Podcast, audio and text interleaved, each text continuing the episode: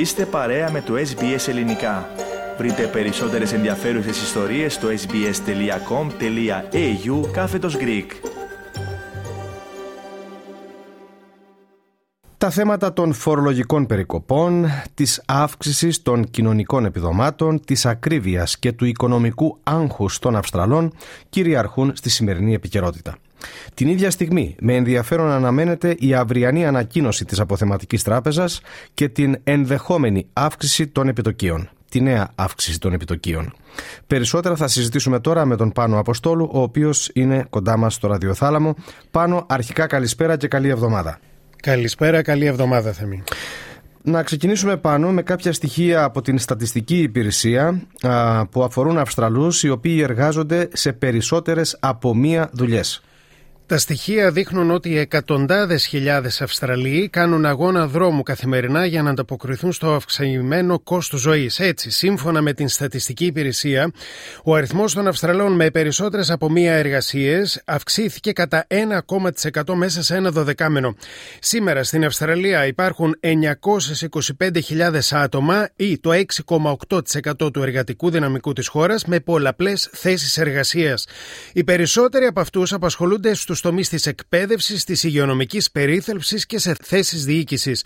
Σύμφωνα με τον οικονομολόγο Callum Pickering, ο οποίος μίλησε στην εφημερίδα The Age, είπε ότι αυτό συμβαίνει επειδή υπάρχουν πολλές διαθέσιμες θέσεις εργασίας, αλλά και επειδή υπάρχει πίεση στα νοικοκυριά από το αυξανόμενο κόστος ζωής.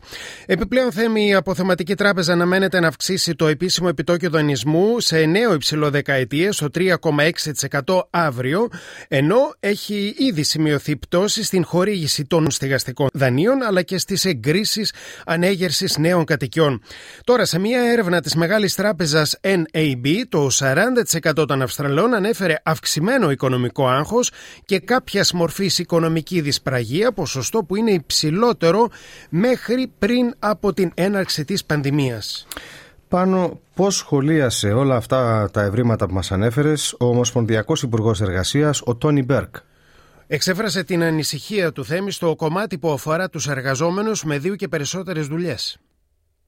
Cost of living uh, is not simply government revenue versus expenditure. Cost of living is about what are those prices that government can have an impact on, and you, you can't have an impact on all of them. Μιλώντας στη ραδιοφωνία ABC σήμερα το πρωί, ο κύριος Μπέρκ είπε πως, αν και είναι συνήθως φοιτητές που έκαναν δύο και τρεις δουλειές, τώρα όλο και περισσότεροι Αυστραλοί προσπαθούν να αυξήσουν τα εισοδήματά τους για να τα βγάλουν πέρα. Είπε πως η κυβέρνηση έχει πάρει πρωτοβουλίες και για να αυξηθούν οι μισθοί, αλλά και για να περιοριστεί το κόστος ζωής. Με αλλά εξήγησε πώς προκύπτει το ζήτημα με την υπεραπασχόληση τόσων χιλιάδων Αυστραλών. Some of the problem here is where full time jobs or part time jobs are available with regular, decent hours. Ο κύριος Μπέρικ είπε πως το πρόβλημα πηγάζει από το γεγονός ότι πολλοί εργοδότες δεν προσφέρουν θέσεις εργασίας πλήρους ημερικής απασχόλησης με ένα κανονικό και αξιοπρεπές ωράριο, αλλά προσφέρουν πολλές και σύντομες βάρδιες σε έκτακτο προσωπικό. Στην ίδια συνέντευξη πάνω προς το ABC, ο Υπουργός ο κύριος Μπέρκ ρωτήθηκε για δύο θέματα που αφορούν εκατομμύρια Αυστραλούς.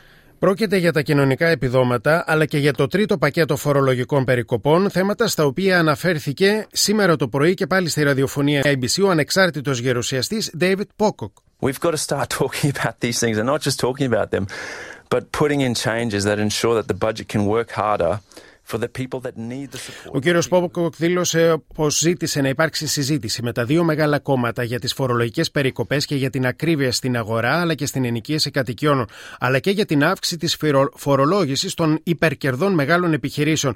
Τόνισε ότι ένα στα έξι παιδιά σήμερα στην Αυστραλία μεγαλώνει σε συνθήκες φτώχειας. Στη, στην ίδια στιγμή, τα μεγάλα κόμματα πιστεύουν πως η αύξηση των κοινωνικών επιδομάτων θα αυξήσει τον πληθωρισμό, αλλά και πως το τρίτο πακέτο των φορολογικών περικοπών από το οποία κερδισμένοι θα βγουν μόνο οι πιο πλούσιοι Αυστραλοί θα προκαλέσει πληθωριστικές πιέσεις.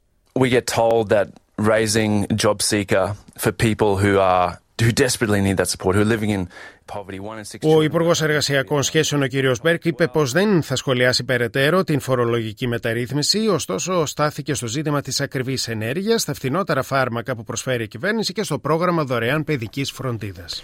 Και με αυτές τις επισημάνσεις του κυρίου Μπέρκ, ολοκληρώνουμε εδώ πάνω την επικαιρική αναφορά που μας ανέπτυξες. Κάντε like, μοιραστείτε, σχολιάστε, ακολουθήστε μας στο Facebook στο SBS Greek.